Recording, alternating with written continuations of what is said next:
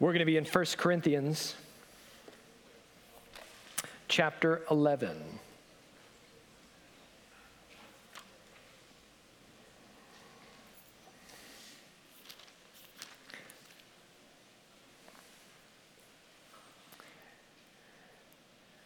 Hear now the reading of God's word. Now I commend you because you remember me in everything and maintain the traditions even as I delivered them to you. But I want you to understand that the head of every man is Christ, the head of a wife is her husband, the head of Christ is God. Every man who prays or prophesies with his head covered dishonors his head, but every wife who prays or prophesies with her head uncovered dishonors her head, since it is the same as if her head were shaven. For if a wife will not cover her head, then she should cut her hair short. But since it is disgraceful for a wife to cut off her hair or shave her head, then let her cover her head. For a man ought not to cover his head, since he is the image and the glory of God, but woman is the glory of man. For man was not made from woman, but woman from man. Neither was man created for woman, but woman for man. That is why a wife ought to have a symbol of authority on her head because of the angels. Nevertheless, in the Lord, woman is not independent of man, nor man of woman. For as woman was made from man, so man is now born of woman. And all things are from God Judge for yourselves. Is it proper for a wife to pray to God with her head uncovered? Does not nature itself teach you that if a man wears long hair, it is a disgrace for him? But if a woman has long hair, it is her glory. For her hair is given to her for a covering. If anyone is inclined to be contentious, we have no such practice, nor do the churches of God. Let's pray and we'll be dismissed. Oh my goodness. It's the challenge of expositional sequential preaching, isn't it? Some of you remember the classic book, We're Going on a Bear Hunt. One of the favorites in our house. In it, a mom and dad and their children and their dog go out looking for a bear. Why? I don't know. But along the way, the going gets a little tough, and they encounter tall grass and a deep, dark forest, a river and mud, even a snowstorm. And every single time they, they hit one of these hindrances, the family says the exact same thing. You remember what it is? We can't go over it, we can't go under it. Oh no, we have to go. Yep, you know it. We have to go through it. I think a similar kind of resolve is needed, isn't it? To travel through the stranger parts of the Bible. Passages like this one. The beauty of preaching sequentially, as I said, verse by verse and chapter by chapter through entire books of the Bible, is that we can't avoid the hard parts. We can't go over it, we can't go under it. We just have to go through it. But as we do, I think there's something that we need to bring with us. Whenever we read, interpret, and apply the Bible, especially when we're in difficult passages, we need to remember to scan S C A N. The Bible is S, sufficient for life and godliness. The Bible is clear in all of its big ideas. The Bible is authoritative in all that it claims. And the Bible is necessary in order to know God's will and God's ways. The Bible is sufficient, clear, authoritative, and necessary, and we need to have all of those categories in our mind when we come to a passage like this, don't we? Just a handful of comments before we dive in. Number one, you're going to see that there is uh, mentioned in here things like prophecy. Now, I'm not going to get into that today. We're going to have plenty of time in subsequent passages to dive into what that means. And so, if you hear me over the course of preaching say something like speaking God's word, then I'm using it as a synonym for prophecy, and you get an idea of what I understand that term to mean. Also, you're going to notice that the passage is sandwiched. Verses 2 and 16 book in the passage. And it begins with traditions, verse 2, and it ends with practices or customs, another way to translate that word in verse 16. An astute reader is going to understand that the chapter 11, these 16 or 15 verses rather, are placed in between two sections having to do with the Lord's Supper. The Lord's Supper precedes it, and teaching on the Lord's Supper comes after it. And even if we were to zoom out even further from that and go all the way back to chapter 8 and look at chapter 14 in that span, we would see that really this entire section is all about what the church should do and look like when it gathers together corporately. It's about the public assembly and worship of the church. And as we go through it, there's really one big idea, I think. One big idea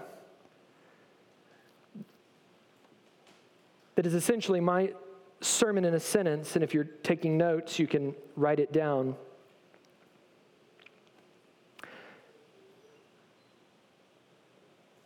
We build up the church by the gospel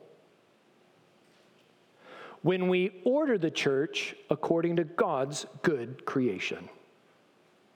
We build up the church in the gospel when we order the church according to God's good creation. There's going to be four points in my sermon. In verses two to three, we're going to have to understand headship. This is really the logic. Point one we need to understand headship in order, verses four through six, to fill our church with honor. If you're following along in your bulletins, the outline's back there. We need to understand headship in order to fill our church with honor. And then, in verses 8 all the way, or rather verses 7 all the way through verse 10, we need to understand, or we need to reflect God's glory in our genders. We need to reflect God's glory in our genders if we are going to build up the church. I lost it. Somebody give it to me. I don't have it right in front of me. What's that last point again? That's right. Necessary? That's the whole point, Mike? Oh, you lost me. Okay. Anyways, you follow along in your sheet. I didn't have it in my notes. It's my fault. There it is. Build it up in an orderly way. That's not what you said. I like those glasses, by the way. They look good. All right, point one. Paul says in verse 3, do you notice that? He says, I want you to understand, rather, I want you to know something. Namely, he wants them to understand the goodness of God's created order. Well, later in the letter in chapter 14, Paul reminds us that God is not a God of confusion, but he's a God of peace. And peace in a church arises from godly order in that church. That's the point that Paul's going to make. And so I wonder if perhaps we might be helped by thinking about it in this way that all the way back in chapter 3, the apostle referred to the church as God's building. Imagine if there was no order to building up a building. The architect designs it, then all the workers, from the foreman to the various skilled workers, they all show up. But then they ignore the architect's designs and they build whatever they want, however they want, whatever made them look good. So uh, the concrete guy comes in and he pours the concrete slab and he, and he lets it dry overnight. And then the next day, the pneumatic drill guy wants to show off his skills and he destroys all of the work that the concrete guy did the week before. And so it goes. There's no order. There's just chaos. There's contention. And we would say that such a building is never going to stand. It's not going to fulfill the purpose envisioned by the architect. Well, the point of verse 3 is that God has built order into our relationships. He is the architect of our world, and the church is His design. We're His building. And God's good design includes our relationships as men and women. Now, let me stop right here. Before we go any further, I want you to stop and consider just how gracious God is to tell us His plans. We don't have to make it up as we go. We don't have to ask the world to help us figure it out. God tells us in His Word all that we need to know for life and godliness. And He tells us here in verse 3 that this godly order revolves around this idea of headship. Notice the word is repeated three times in verse 3. But what does that word mean? A lot of times in the Bible, it just means head, as in head and shoulders, knees and toes. Knees and toes That's what it means. But like our English word, the Greek word has multiple meanings too. And the most common meaning carries the idea of authority or leadership. And so when the Bible isn't talking about the eight pound lump on top of our shoulders, this is how the Bible most often uses the word. Put your finger here, or your bulletin, or your ribbon, or whatever it may be, right there in 1 Corinthians. I want you to turn to your right to Ephesians. And if you're not used to handling a Bible, it's only a few books away. You got Second Corinthians and Galatians, and then you have Ephesians. And when you get there, I want you to stop in chapter 1, and I want you to scan down to verse 22. Verse 22. Here we read that he, speaking of God, put all things under his feet, that is the Lord Jesus Christ, and gave him as head over all things to the church, to us. As head over all things, verse 22, the Lord Jesus Christ has authority, has dominion over all of God's creation and over his new creation, the church. That Christ's headship is all about authority. That's the idea. And I want you to fast forward to Ephesians chapter 5 because we're going to see the same word mentioned there. Ephesians chapter 5. Picking up in verse 22. Wives, submit to your own husbands as to the Lord, for the husband is the head of the wife, even as Christ is the head of the church, his body, and is himself its Savior. Here we have a parallel between the husband and a wife, and Christ and the church. And the analogy is all held together by this idea of headship. Specifically, one, look at that in verse 23 a headship, a kind of exercise of authority that is characterized by covenant love and self sacrifice. Now, those who get paid a whole lot not a whole lot of money, to spend their time doing word studies in the Bible and in all the popular Greek literature of the day, they would understand and they would say that the best understanding of this term of head, kephale, is authority or leadership. That's exactly what we see here. And now I realize for just a minute that may make some of you a little bit nervous. All of us here are conscious of tragic abuses of authority, especially the abuse of, of wives by their husbands. But you understand the Bible never once condones violence. It never once condones abuse or, or coercive behavior in marriage. In fact, it condemns that kind of behavior. In fact, it even goes so far as to show us that godly authority isn't at all violent. It's not quarrelsome or, or harsh or selfish. Rather, a husband's authority over his wife, his headship, is to be characterized by the fruit of the Spirit of love and peace, of patience, kindness, gentleness, and self control. This was God's design for every marriage, not just Christian marriage, but whereas sin destroyed nature, grace restores it. And we can look back at verse 3 of our passage there. You can head back to where your finger or your ribbon is, 1 Corinthians chapter 11 verse 3. And we see there that that a husband's headship over a wife is sandwiched between two other relationships, and that's informative for us. First, notice it's sandwiched on the left by the phrase, the head of every man is Christ. And so the pattern of authority that we see in Christ toward his bride, the church, was to lay down his life in sacrificial, loving sacrifice, or service rather. But second, you notice to the right of that phrase, the head of Christ is God, well, that's not saying that the Son is eternally subordinate to the Father. That's heresy. But it is talking about the relationship between the Father and His Son, the Lord Jesus Christ, in their works of creation and redemption. That's why the title Christ is used and not the title Son. In his incarnation, Jesus said, My food is to do the will of my Father, John 4 34. Quoting Isaiah, he said to the Father, I delight to do your will. It's my food, it's my delight. Famously, as many of you know, in the Garden of Gethsemane, he cried out, Not my will, but yours be done. That's why the Apostle Paul put it, Philippians chapter 2, that the Lord Jesus Christ became obedient to the point of death, even death on a cross. And so recall how, then, in view of, of the Son's obedience, that the Father said of him, You are my Son with whom I am well pleased. The head of Christ is God. So we should never say that a husband is the head of his wife because that's the nature of the triune God in his essence. But what we can say, and this is really all we need to say, is that godly headship does not have to be harsh, but loving. Because God is the head of Christ, and God is love. And also, to be under the headship of another doesn't have to be demeaning because Christ willingly submitted himself to God, his head, his incarnation, and yet, even so, he's no less than the Father.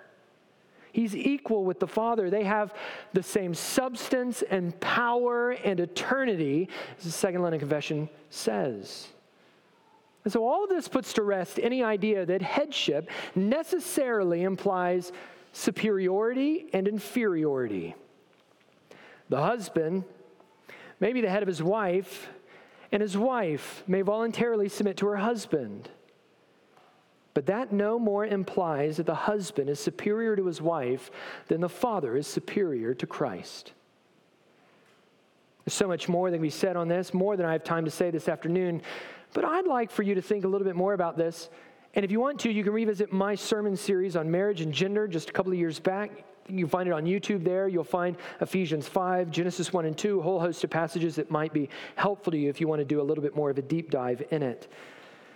But in order to move on in the passage, I had to spend a little bit of time here in verse 3 doing some heavy lifting because it forms the theological foundation for verses 4 through 6. Verse 3 we need to understand headship if, verses 4 through 6, we're going to fill our church with honor. Let's look at verse 4. Every man who prays or prophesies with his head covered dishonors his head. Remember, his head is Christ. But every wife who prays or prophesies with her head uncovered dishonors her head. Verse 3 her head is her husband, since it's the same as if her head were shaven. Now, listen, the presenting issue, what we see on the surface, the presenting issue is whether a person's head is covered or not. But the real issue under the issue, the point behind the issue, the heart of the matter, as it were, is about us embracing God's created order so that our life together as a church flows. When I was a kid, I left my bike out in the rain for a number of days at my dad's house. My dad eventually brought it in. And it sat in the garage unridden for a period of time. And then sometime later, I took the bike, took it out to ride it, and the pedals didn't work so well. The chain was noisy, it was all kinked up, it had rusted from all of the rain. And so my dad took off the chain and, and he cleaned it and he sprayed some WD 40 on it, and then he put back, and everything flowed perfectly. Can it ever be the case that churches are like rusty chains? That's what the Apostle Paul's considering. We can get all kinked up, we can get out of order and noisy. But God designed our life together to flow, for there to be honor and, and not dishonor. And for that, Paul says both men and women need to embrace the goodness of God's created order. Specifically, men need to pray with their heads uncovered, and wives need to pray with their heads covered. What does that mean, and why is nobody's head covered in here? First off, you need to notice something.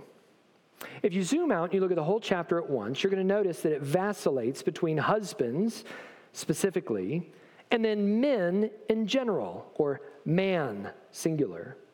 And the same, if you glance through the passage, is true with wives or women. And one of the things that makes this passage notoriously difficult to interpret is because the same Greek word for man can also be translated husband. And the same Greek word that can be translated woman can also be translated wife.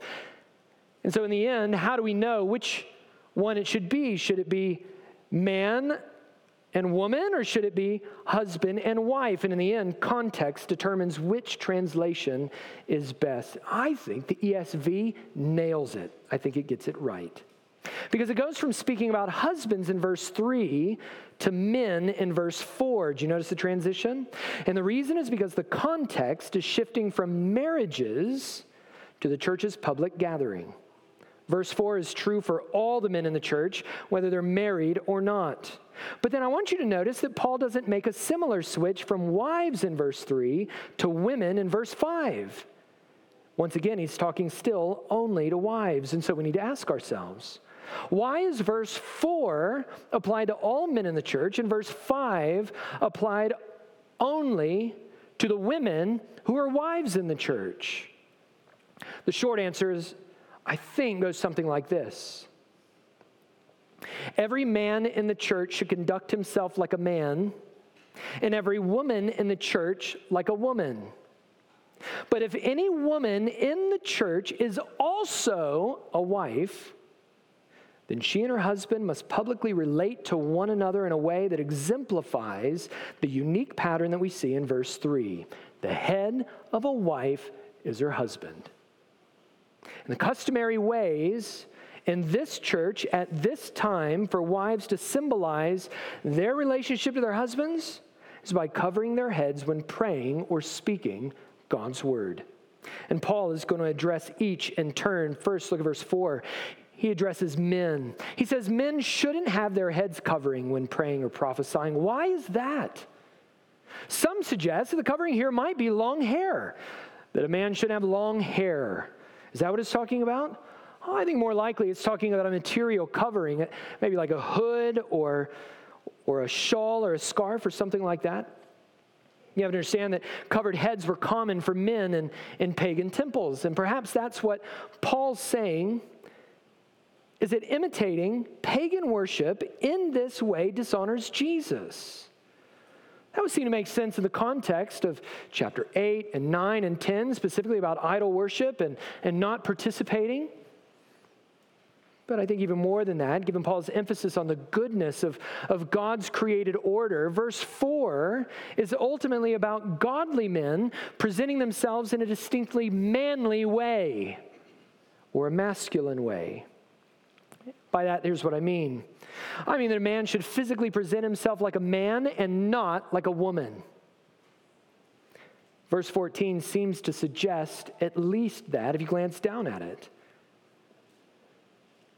But I don't think that verse 4 is just referring to the physical appearance of men in the church, that, that a man should look like a man and, and not a woman, but also I think it refers to the conduct of men in the church as they pray and they speak God's word to the church. And so you may remember, for example, in 1 Timothy chapter 2, what does Paul write? He says, I desire that in every place, that is, in every church, gathered in every place for all time, I desire that in every place that men should pray, lifting holy hands without anger or quarreling. That language of holy hands doesn't mean that they raise their hands when they sing and, and worship. It's holy hands means that, that the way of life, the way that they work, the way that they labor, the way that they are a husband and a father, everything that they do would be unstained by sin, such that when they stand up and pray in front of the church, they're not disqualified for being a hypocrite. Paul wants Christian men to act like godly men and one of the ways that Christian men reflect the goodness of God's created order is by taking the initiative to lead in prayer. You see, verse 5 suggests that women, that women could pray in the church's gathering and that they were, in fact, doing so. But in 1 Timothy 2, Paul specifically commands that, that men should pray when the church gathers. And so Paul puts a kind of weighty oughtness on men in the gathered church that he nowhere puts on women. And so men reflect the goodness of God's created order when they look and they act like men, not just men, but godly men, holy men. But then I want you to notice that Paul shifts his focus to wives there in verses 5 and 6. Paul may be talking about Long hair worn up there as you scan through it. Maybe that's what verse 15 is getting at as you glance at it. More likely, though, I think verse 6 seems to suggest that the covering is something distinct from her hair, maybe a headscarf of some kind. And so scholars have noted that to be without a head covering for a woman in Corinth was a sign of availability, something characteristic perhaps of the temple prostitutes described all the way back in chapter 6. And so then it makes sense in light of Paul's previous instruction that the church's women would distinguish themselves from pagan women in pagan temples by covering their heads. They would avoid being scandalous, and they would cover their heads to show themselves according to a sign of godliness and of modesty and of humility and submitting to their husbands. And so, in one sense, Paul seems to be saying that Christian women in public worship shouldn't dress in any way that seeks their advantage and not the advantage of others. Remember, that's how we ended chapter 10. Hey, look at me, notice me. He's saying that's not how a woman dresses in the public worship of the church. And I think that's certainly true. Modesty is the key. But verses 5 and 6 imply more than that. Because it says here that if a woman were to pray without a head covering, then they would dishonor their husbands, they would bring shame on him. Remember all the way back in chapter 7. Remember how the members of this church were thinking about marriage. Now that I'm free in Christ, I'm free from marriage free from my husband, free from my wife, free to be more devoted to Christ. And you remember what Paul's exhortation was to that entire chapter? Remain as you are. You're not free to divorce, remain married. And so, this independent, self promoting, look at me behavior that Paul's warning against, which, by the way, it doesn't seem that they were really doing because he's commending them up in verse 2. But this independent, self promoting, look at me behavior, he says it not only dishonors your husband, but it disregards the goodness of God's created order. He says, No, instead, I want you to honor your husbands in the church's gathering. Honor them by publicly demonstrating his headship by showing, I'm with him. Don't dress to get attention, but dress modestly in a godly spirit of humility as you aim to submit to your husbands as God has designed. Now, I realize that some of you sisters, like sisters in this church, may be eager to publicly pray or speak God's word. And that's generally a good and godly desire. Amen. Praise God for that. But given verse 4, what we just saw about men, I want you to consider how you might pray, even become more eager to see godly men taking the initiative to pray in the church. And then, men, when you, when you pray and serve the church, you are to look like men and you are to act like men. I see pictures of men from time to time walking runways and fashion shows these days, and, and what I see is men dressed like women. And the fashion industry always sets the pulse for cultural norms. But God hates androgyny because it rejects the goodness of his created order. It rejects the creative distinctions that he's given to men and women. And so, brothers, let's present ourselves as men. Let's act like men. Let's take initiative in the ministry of the word and of prayer. Let's aspire to be elders. The Apostle Paul says in 1 Timothy 3 1, that's a good thing to aspire to because here's the deal. If you aspire to the elder and you attain to all of the godly qualifications of the office, and God in His Spirit, according to His wisdom, never qualifies you to be apt to teach, then your godliness is a win for the church. So aim for the office, and if all you hit is godliness, then we win. Aspire to these things. And husbands, especially, in light of verse 3, we're to do all these things in a way that loves our wives above all. Exemplify the self sacrificing love of your head in your headship. That's what it means to be a man. Well, if we do these things and we live together, in light of verse 3 through 6, our church is going to be filled up with honor.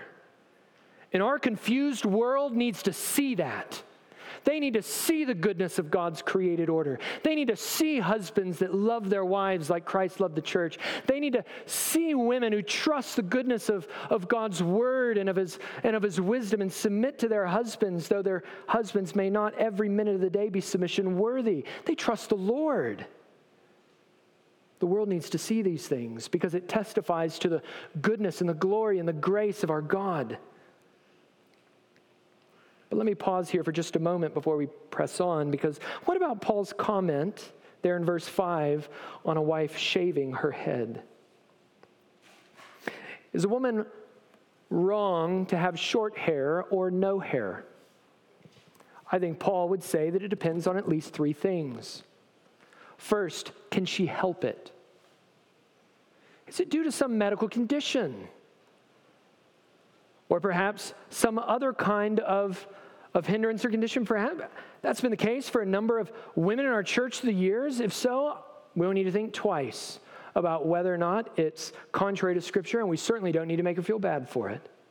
Secondly, is her short hair a culturally acceptable form of femininity? Meaning, is there zero confusion to anybody that looks at that sister about whether she looks like a woman because she wants to look like a woman? Well, if that's the case, then there's really no problem. But on the other hand, if she's trying to look less feminine and is deliberately attempting to look more masculine, well, then that sister may be moving away from the goodness of God's created order and deserves a gentle exhortation to come back. Now, I don't know of any saints in our church that are currently doing this, but it's a good thing for you and I to keep in mind for the future as we aim to help one another follow Christ.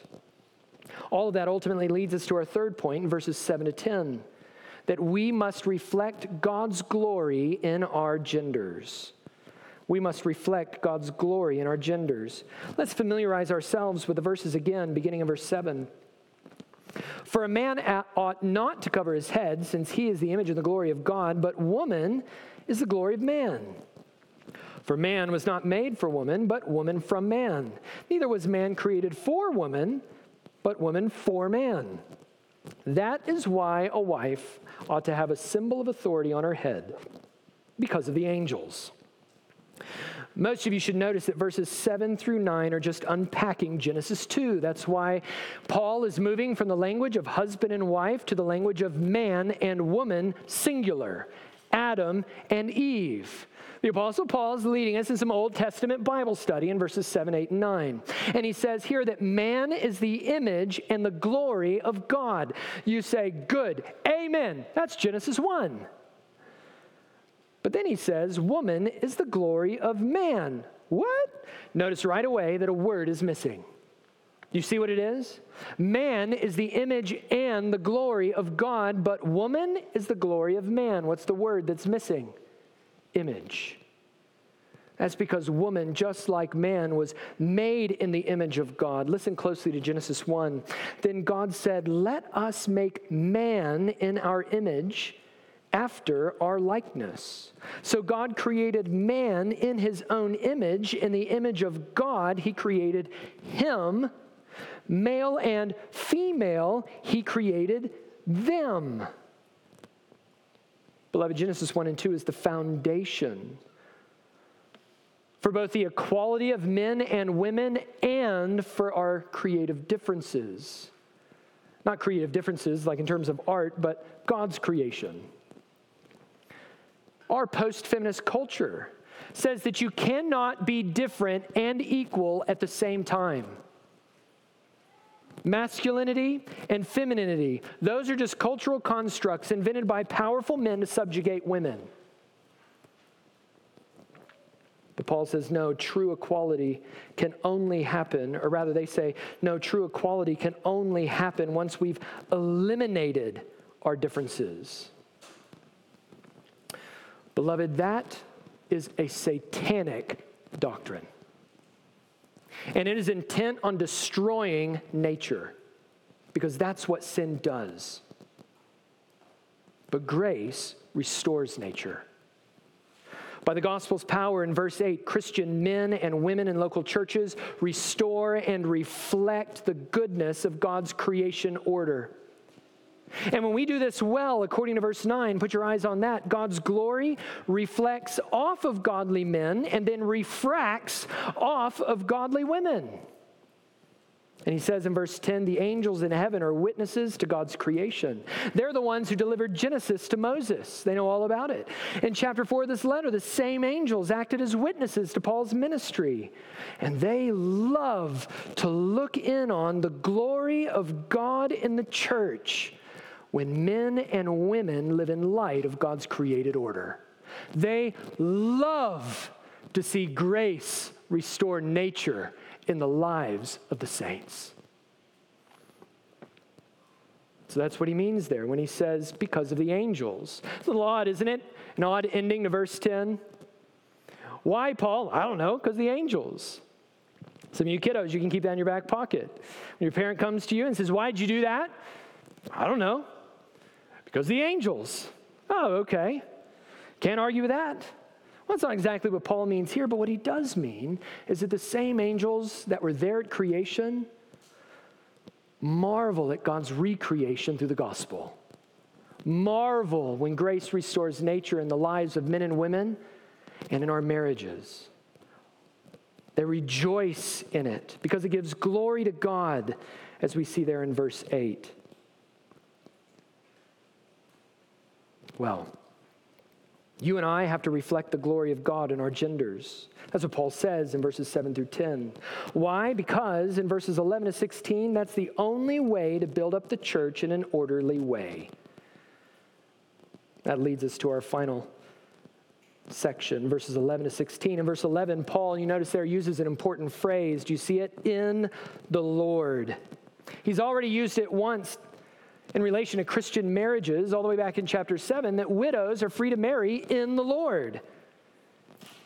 And he's going to use it again at the end of chapter 15. Listen to this. Therefore, he says, Be steadfast, immovable, always abounding in the work of the Lord, knowing that in the Lord your labor is not in vain. And that is the perfect capstone to this entire section on the church's gathered life knowing that in the Lord y'all's labor is not in vain. Here's the point.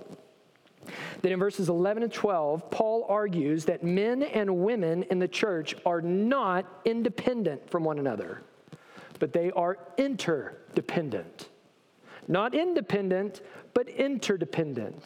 And that means that it's going to take both godly men and godly women, both husbands and wives, laboring together according to their God given natures and roles to build up the church. To put in the language of Genesis 2, it is not good for man to be alone. So every church is to be an orderly church, Paul says. And a church's order should reflect the creation's order especially with how men and women relate to one another in public worship. This means that any agenda that openly rejects and usurps the role of male headship in marriage or qualified male leadership in the church potentially disorders and harms the church because it's contrary to God's word. Given that, to the, anything that actively encourages men to advocate their God given leadership in the home and the church, or that discourages men from aspiring to godly leadership as husbands and church elders, also potentially disorders and harms the church because it's contrary to God's word. A disordered church spiritually harms its members and it obscures the gospel from the world.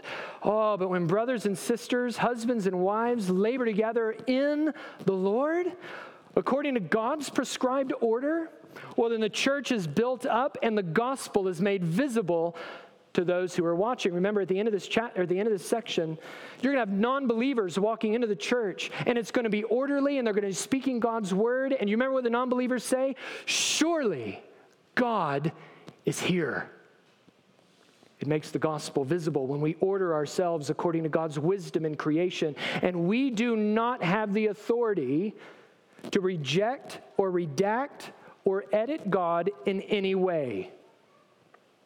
He is God, and we are not.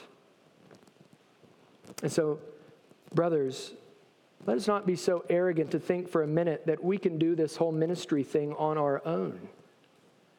Paul says in verse 12, Remember your mom. Remember the womb that bore you. You're not independent. The ministry of women in the church is essential because generation, generational discipleship is essential. Consider Paul's words in Titus 2. Here we have older women teaching younger women word ministry, women to women, in the context of the church. And in this case, it says that older women are to train the young women to love their husbands and their children, to be self controlled, pure, to work at home, to be kind and submissive to their husbands, that the word of God may not be reviled. Sisters, some of you might grumble from time to time, or you might be tempted to, because your duties at home with your children keep you from doing what you might consider to be real ministry in the church, of, of attending that Bible study or, or discipling those ladies or serving in those ways. You know, the kind of ministry that some of your husbands are able to do. You might be tempted to grumble and complain at the circumstances in which you find yourself. But the Bible says that your at home ministry as a mom and a wife is part of the church's word ministry because our ministry is a multi generational ministry. We want, to, we want to raise up all those in our care and the fear and instruction of the Lord. And so it's necessary for ensuring that our children and our children's children don't revile the gospel. So don't think for a minute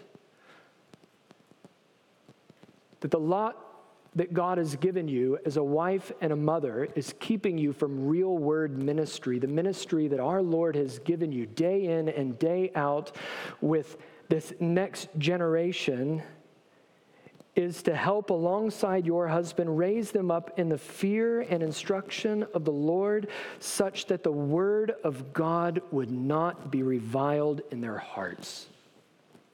That is a high calling. And that's part of the church's or that's part of the church's word ministry. So we work together discipling one another, women meeting with women, meet, men meeting with men, praying, singing, preaching, teaching. We, we work together with a godly interdependence according to God's created order to build up the church and the power of the gospel across generations. That's what God has called us to do. That's what His order in the church causes to flow in the church. And so, when any of us feels the temptation to grumble about our circumstances, whether it be marriage or singleness or whatever, remember the end of verse 12. All things are from God. That's a brief but powerful statement, isn't it? Who we are, whether we are male or female, or husband or wife, or single man or a single woman, it is all, as we saw in 1 Corinthians 7, a gift from God for as long as you're in that season, and that is for your good and for the good of our church and the glory of God in the world. And so we put away grumbling and we give thanks always instead by God's grace, laboring together in our church according to God's design. And so he says, verse 13, consider all this for yourselves. Do you think I'm right? That's what he's saying. And then he answers his own question in verses 14 and 15, saying, Well, listen, if you really think about it, nature teaches the exact same thing. In other words, we all innately know that men are men and women are women, that men and women are different, and that men cannot become women, and that women cannot become men. Gender is not a cultural construct, but it is an immutable feature of God's good creation.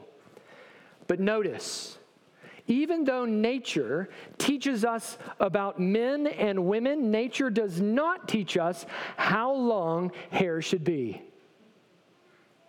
That's not built in to the law of God written on our hearts. And on any given occasion, any given context, men might have even long hair, contrary to this passage here, even by God's own positive command, like the Nazarites and Samson. And so, nature does not ultimately compel us to have a certain hair length, though it does teach us about what it means to be a man and what it means to be a woman. One pastor summarizes this well, I think. He says, Nature doesn't teach us how long our hair should be. Culture teaches us the acceptable hair lengths for men and women. Nature, though, teaches us that men ought to adorn themselves like men and women like women. The natural God given inclination of men and women is to be ashamed of that which confuses their sexual difference. Culture gives us the symbols of masculinity and femininity, while nature dictates that men should embrace their manhood and that women should embrace their womanhood. So, what should we conclude then in light of that? Verse 16 only that the custom or the practice in all churches everywhere for all time is not wearing a head covering or having hair of a certain length, but upholding what the head covering symbolizes. The thing that is symbolized is more important than the symbol itself, namely, as we see in verse 16, an orderly peacefulness in the church according to God's design, and not a rusty bike chain of contentiousness. That's what God's good order in creation does. So, what do we need to take away from the passage?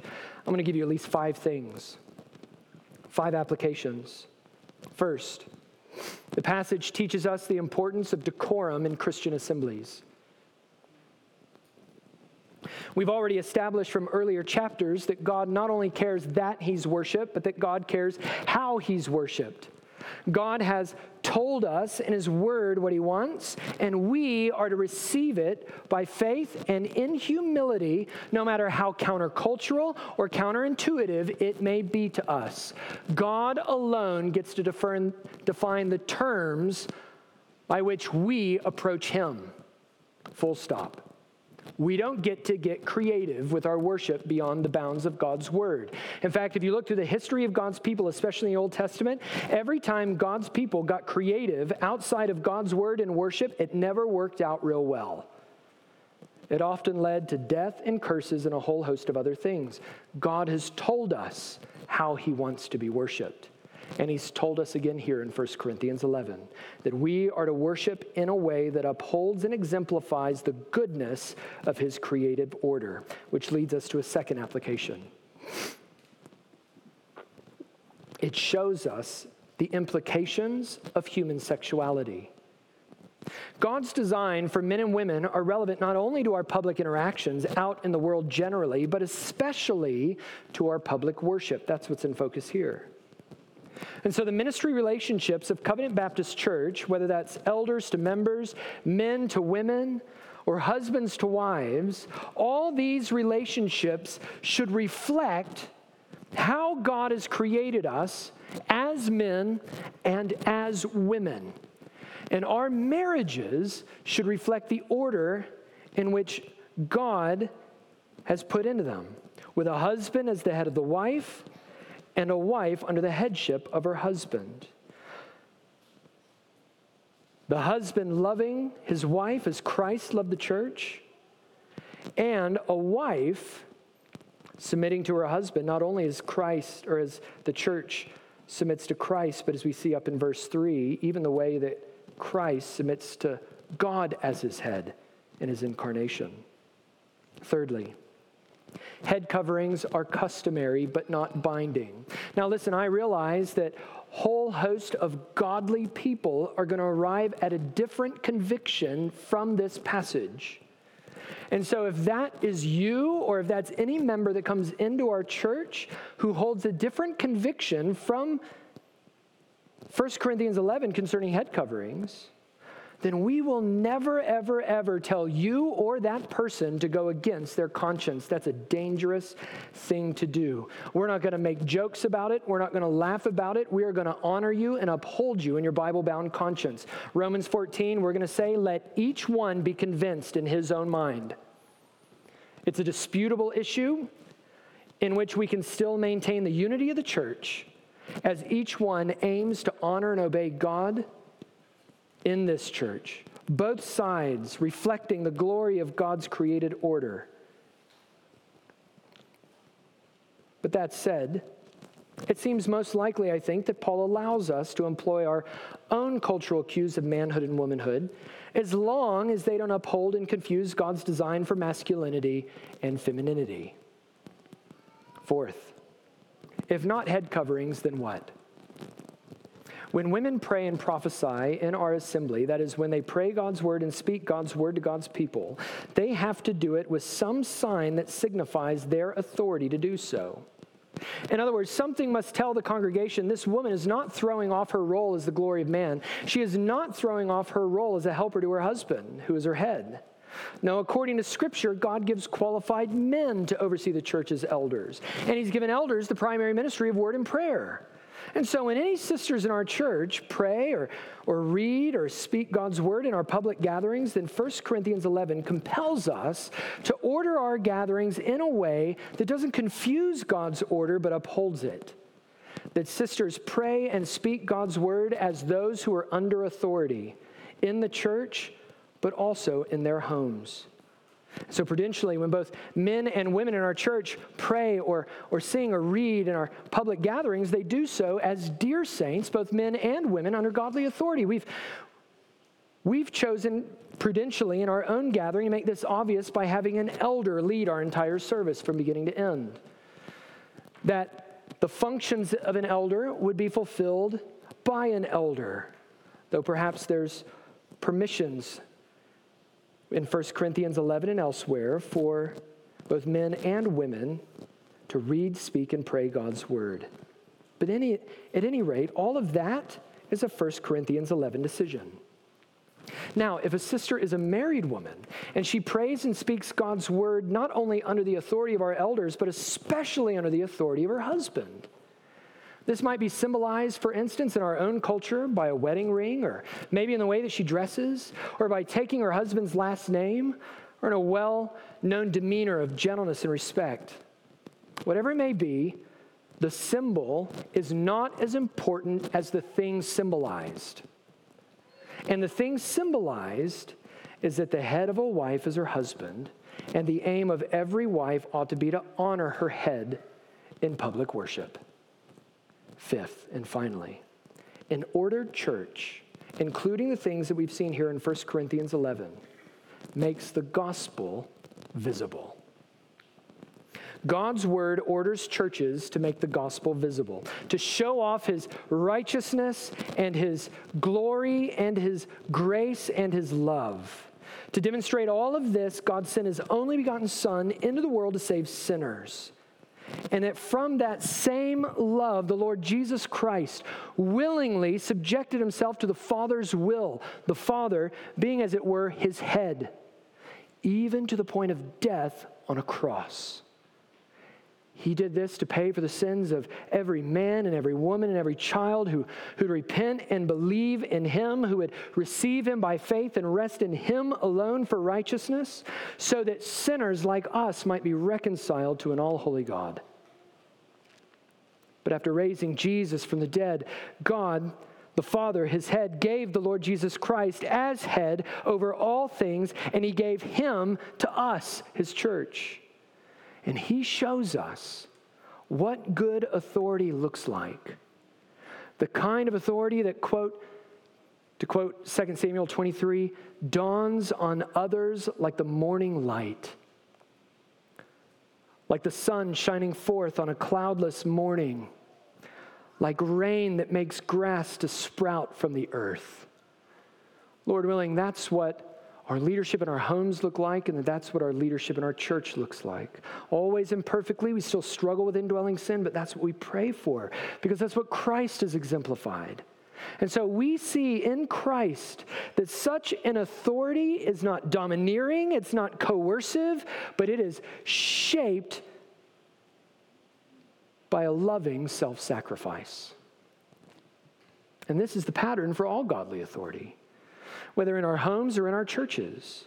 So when we order our life together after the mind of Christ, and God given structures of authority and submission are embraced with the same heart of Christ, the same Christ that submitted to his own Father as head, then the gospel becomes visible to the world even in humble little gatherings like this one. But I want you to understand, Paul says, that the head of every man is Christ. And the head of every wife is her husband.